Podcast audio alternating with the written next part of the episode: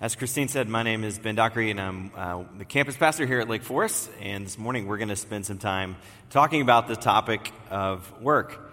And I'm excited about this one because, uh, for me, work has been one of those sort of defining uh, aspects of my life. So far, some of the greatest moments of my life have happened in the workplace.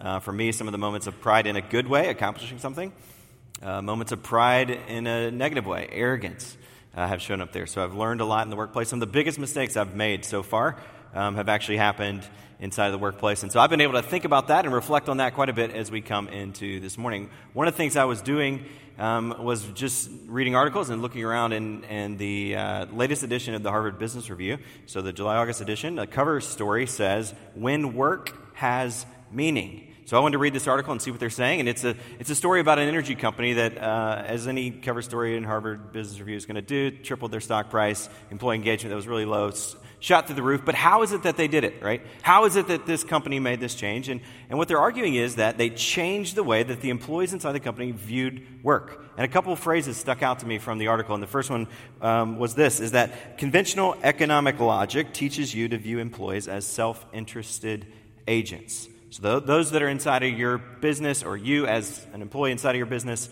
or inside of your company, are a self interested employee. That's how you're coming to work. And secondly, as business school and experience show, work is fundamentally contractual. And they said, is there a way that we can approach uh, these basic assumptions that people have about their work, and can we change them? And if so, how would that impact the way that our company um, works and how, how would that impact uh, the way that we as employees are engaged inside of our work? And so sure enough they go about trying to make work more less about the contract side of it and more about uh, the purpose side of it. And so purpose ends up driving performance and it's a great thing. So i'm not going to tell you how your company can triple its stock price. That's not my job this morning. But i am asking the same question that the authors are asking. That is how do you view work? And more specifically than how you view work i'm asking the question how does god view work? What does god think about work?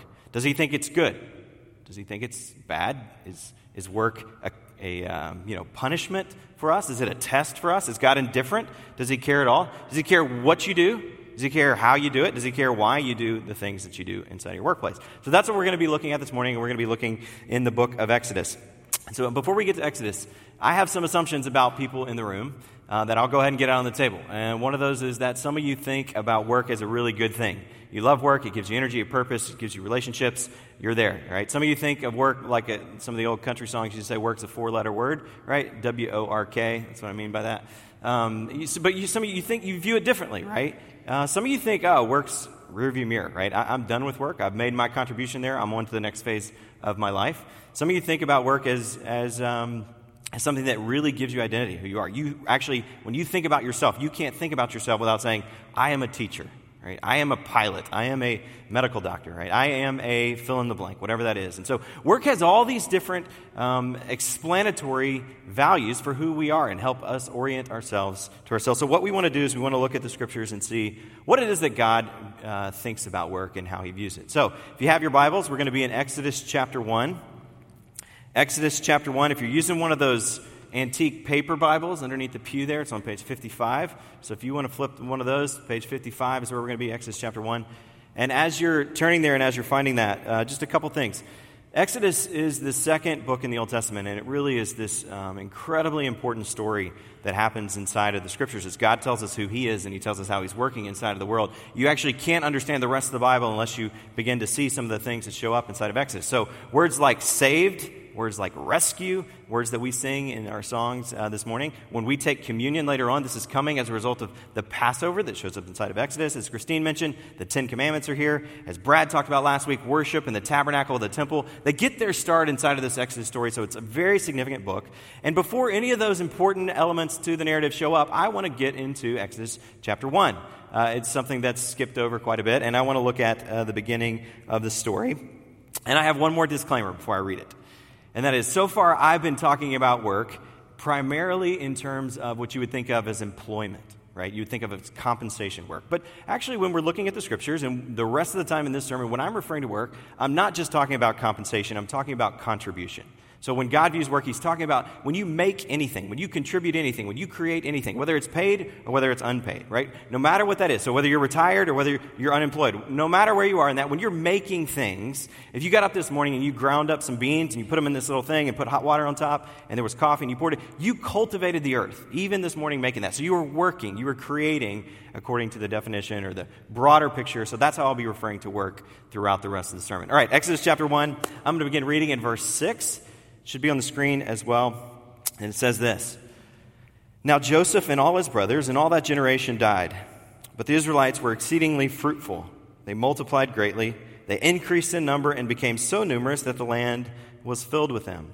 Then a new king, to whom Joseph meant nothing, came in power in Egypt. Look, he said to the people, the Israelites have become far too numerous for us.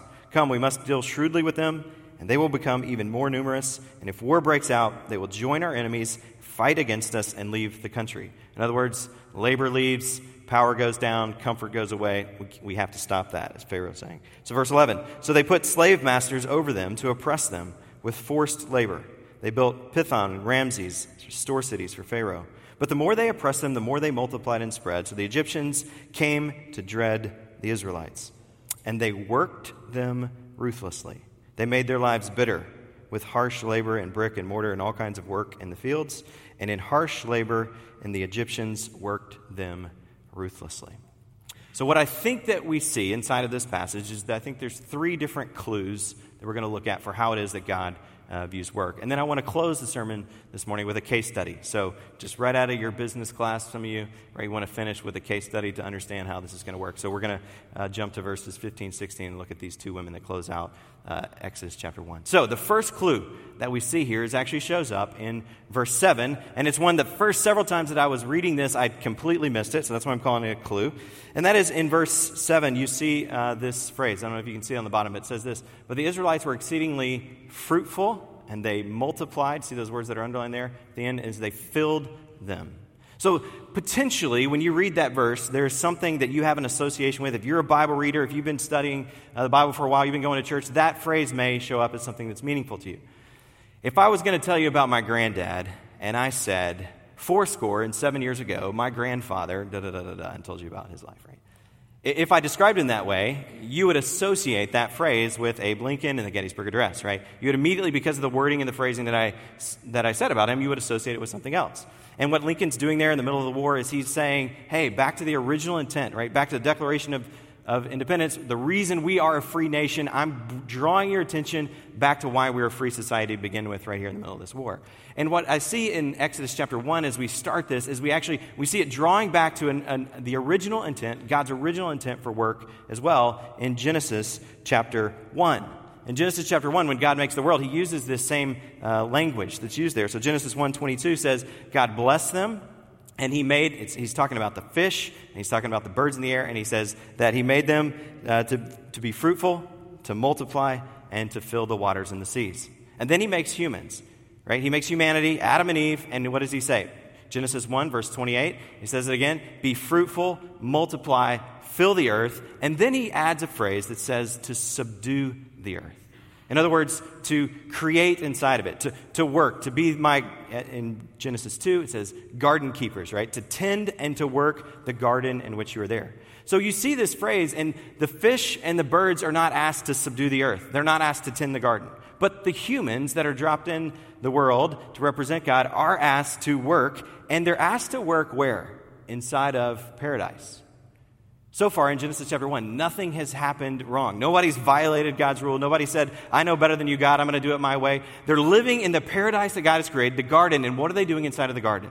They're working, right? They are working inside of the garden. Now, I don't know about you, but if I ask you, I want you to dream up paradise, okay? I want you to think about your utopian state, whatever that's going to be. And I want to ask you, inside of that, are you picturing one of the key characteristics to be that you will work when you get to paradise, right?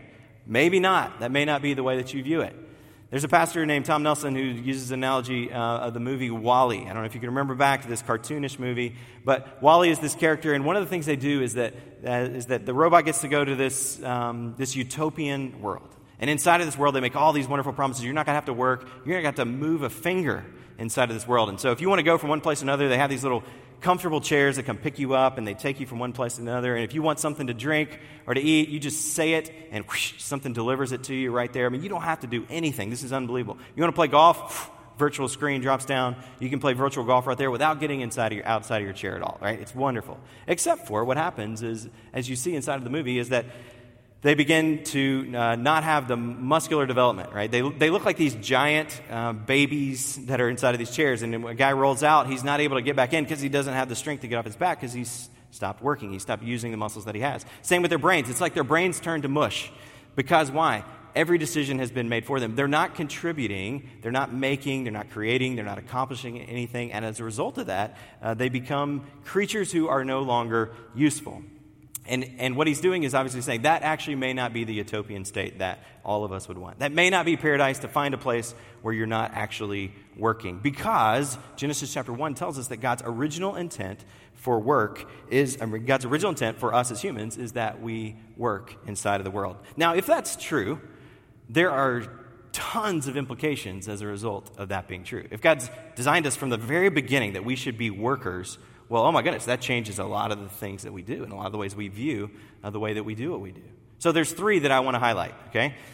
There's a lot more, but there's three I want to highlight. The first one is this. The first one is that means that there's not varsity workers and junior varsity workers. In God's economy, in God's world, there's not the real jobs and then there's the sub jobs. Okay, so that means at two levels. One, that means economically, on our bottom of the ladder, top of the ladder, however you want to think about that. In God's view, work can have dignity no matter where you are in, in the, uh, the employment scale or the non employment scale, right? As a worker, as a contributor, as somebody who makes, as somebody who uses their time, stewards their time that God has given them to work and contribute, you're on the varsity team, period. That also means that, unlike the church and many of the maybe the traditions that you may have grown up in, I understood that there was varsity and junior varsity because those that stood up here on stage and were the preachers, that was the varsity squad. Those are the ones that God really blessed their work. They had the purposeful work, they had the meaningful work, and everybody else had a job so they could tithe and let the preachers have a job, right? That's kind of how I viewed it. And, and the missionaries. We've got to make sure that we send the missionaries as well. But in God's world, the way that He created it, He's saying that no,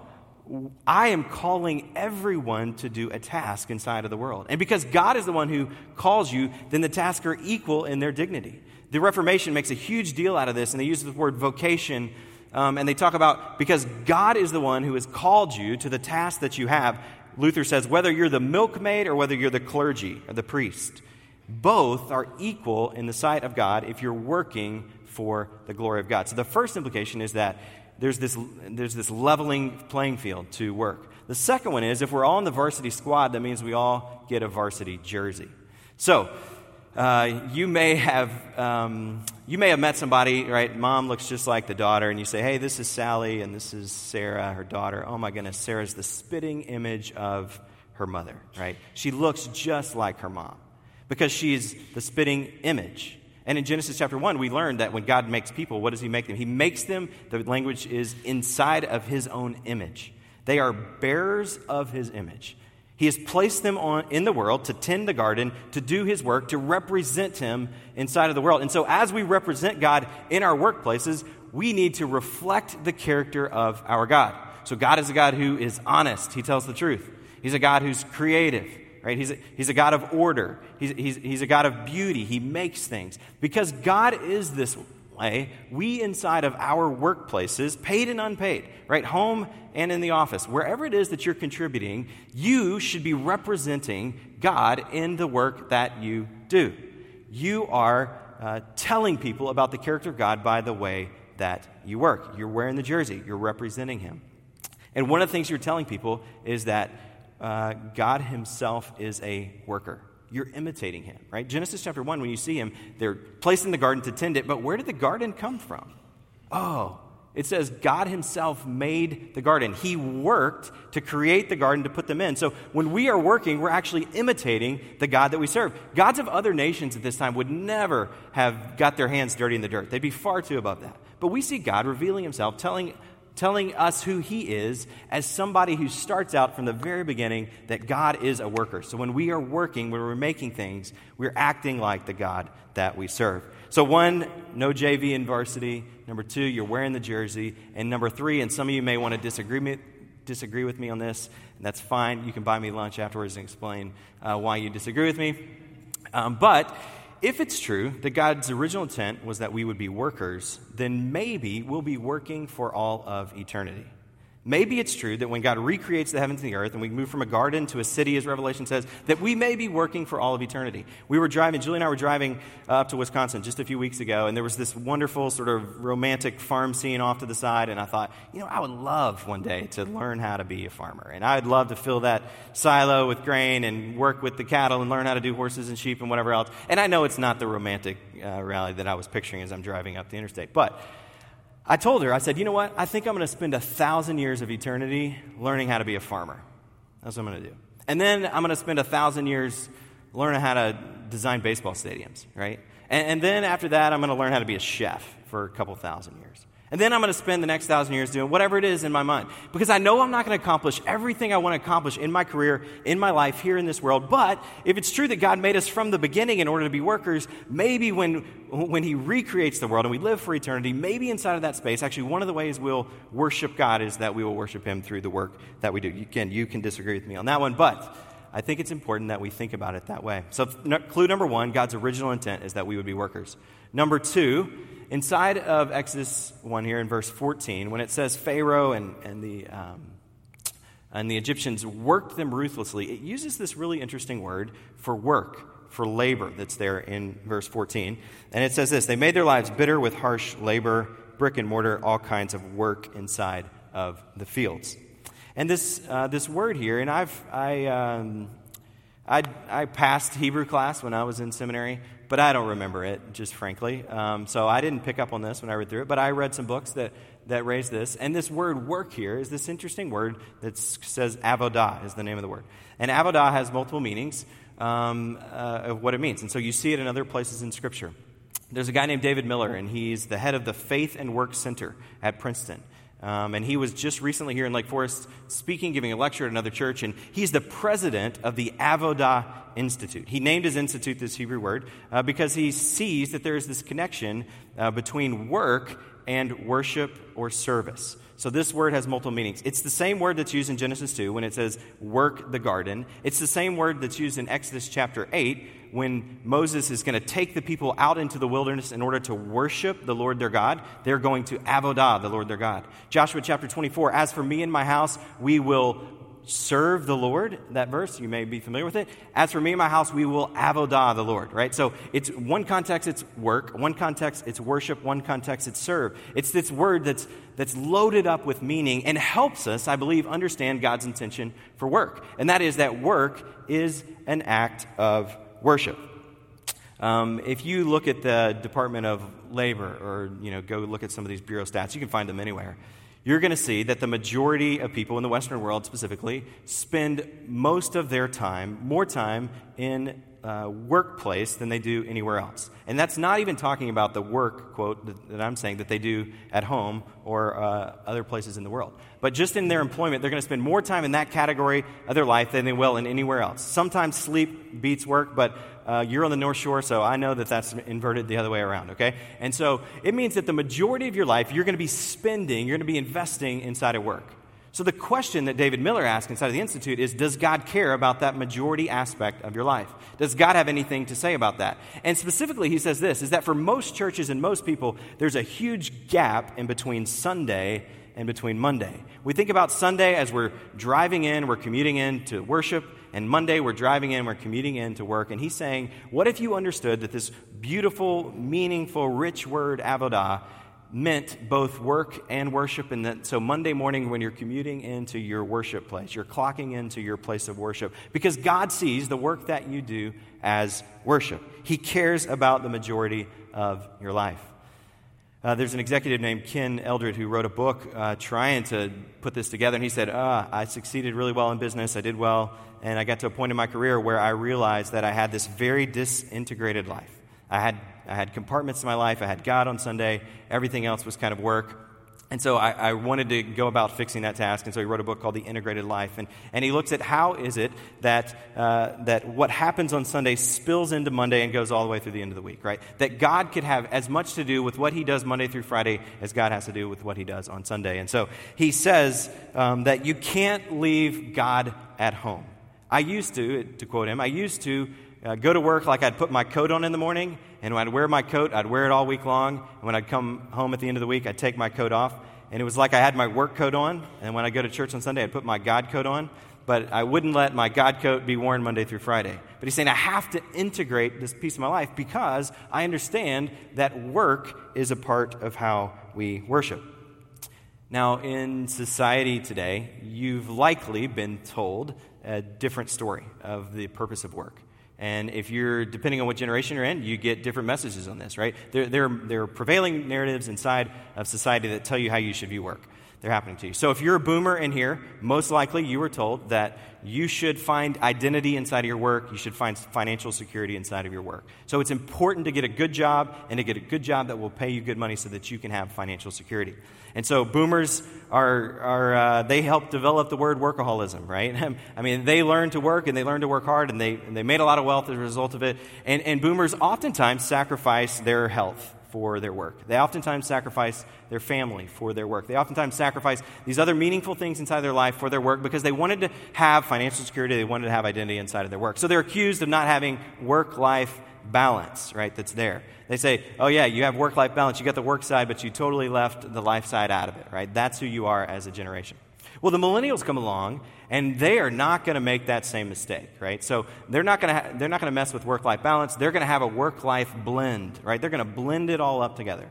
And so in the middle of their work, right, you can just send a text to a friend real quick. You can check social media on your phone. Because why? Because your world, you get, to, you get to wrap it all up. And in the middle of your workday, you can be on social media, and that's okay. You can text your friends, that's okay. Because the, the, you want to blend your life up. And what you want to do is, is you want to have meaning and purpose in life. You don't want to just make a company that sells coffee. You want to make a company that sells coffee and help somebody on the other side of the world, right? You're going to have purpose inside of your work. And so the millennials are changing this. And in, in both instances, and, you know, with the millennials, the accusation is not that they've overworked, but that when they go home from work, you can blend at work during the day, but don't ask me to do any work at night because that's my personal time, right? Blending only works one way, and it's while I'm in the office. That's the frustration. So hopefully, I've offended everybody that's in here today. That's part of my point. Uh, as a Gen Xer, we were right in between you guys, and we got it perfect. So, uh, Gen X, we figured it out. No, the point is this. The point is that it's oftentimes very easy uh, to mistake not work as an act of worship, but to begin to worship the work that we have. Every generation does it, and they do it differently. They begin to worship the work that they have. They begin to look for identity inside of their work. They begin to look for a name of who they are inside of their work. They, be, they begin to look for things that work itself is not created in order to give us.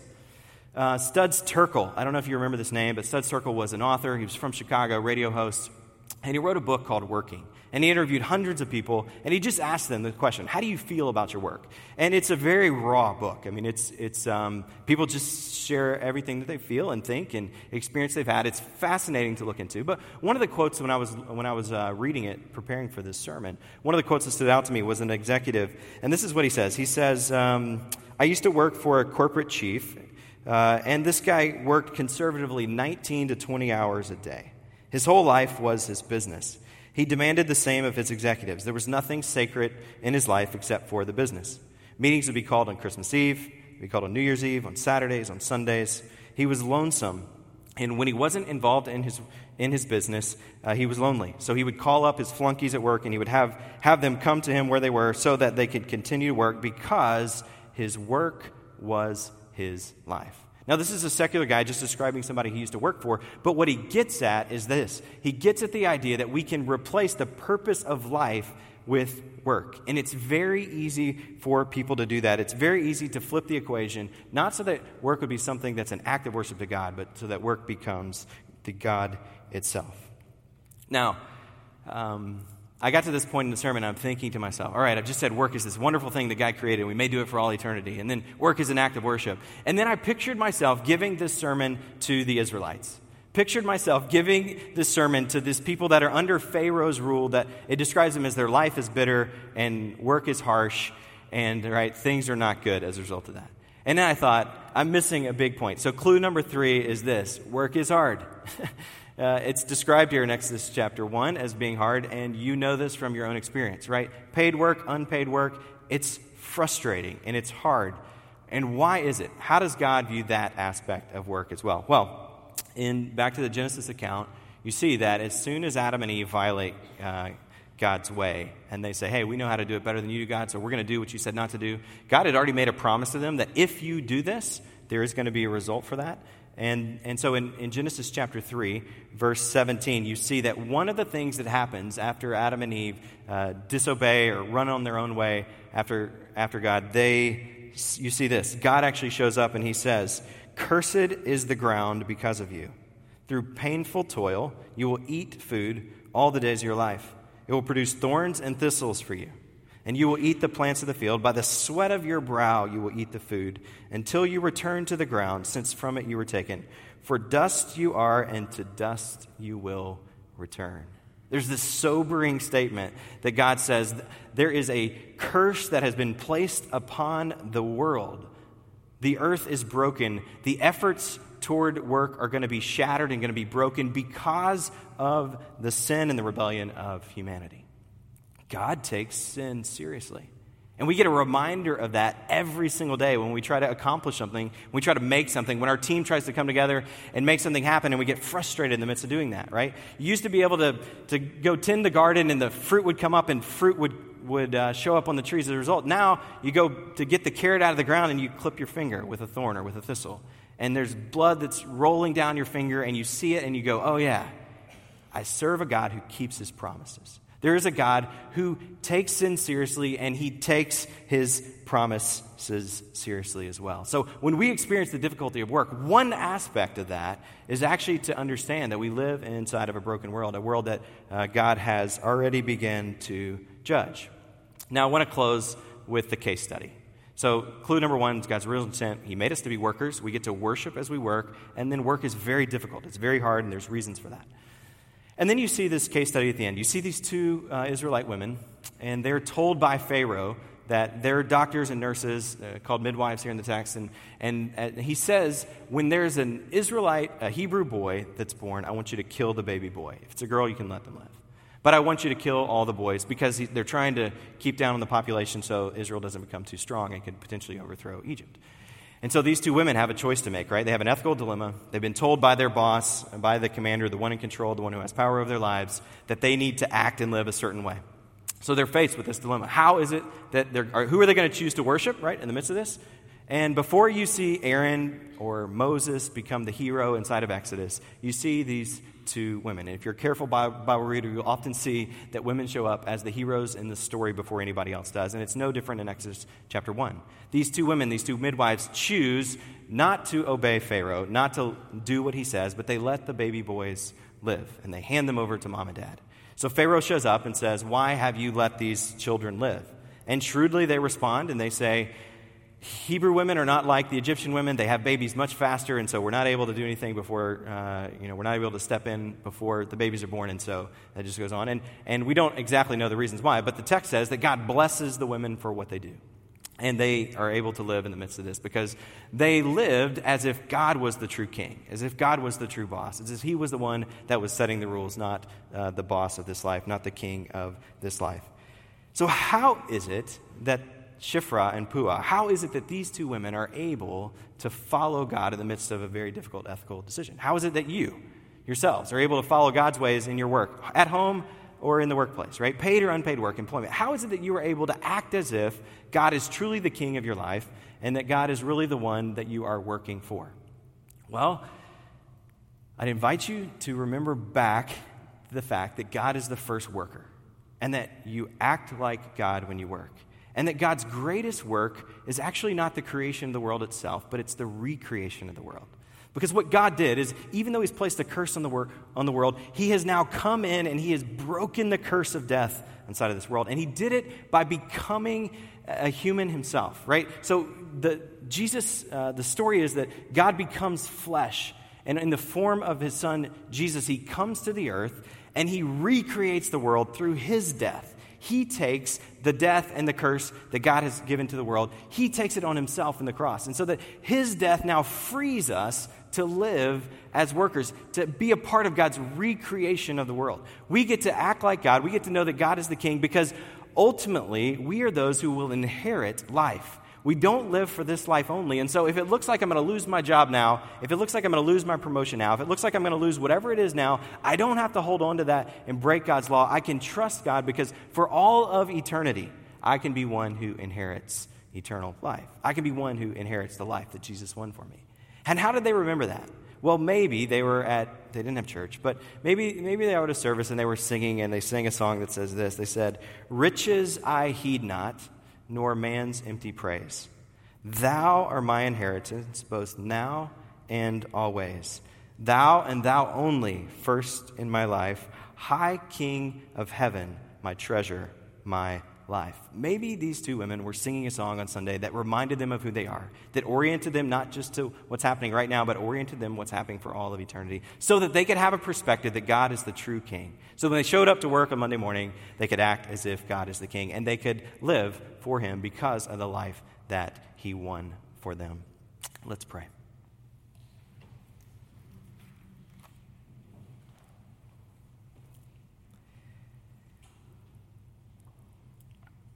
Heavenly Father, we thank you uh, that you have plans for our life, that you know where we are in the midst of what may seem much more like living underneath Pharaoh.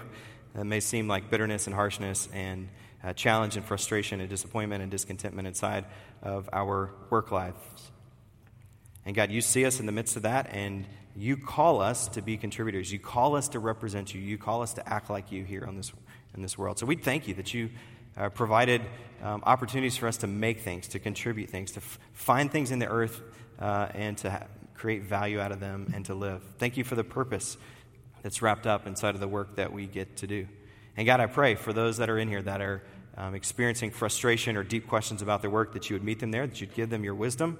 God, for those uh, that are a place of great contentment and joy and enjoying it, what it is they get to do, um, God, I pray that you would give them a sense that that is your blessing and your hand of care um, on their life of this season and give them hearts of gratefulness for what they do. And help all of us, God, no matter where we are, help all of us to understand that we're working not because we're gaining an identity, but we're working because you've given us an identity. That we work as sons and daughters of the King, the King that will rule and reign for all eternity, not just now. So give us that perspective. Be our vision, we pray. In Jesus' name, amen. We're going to close the service.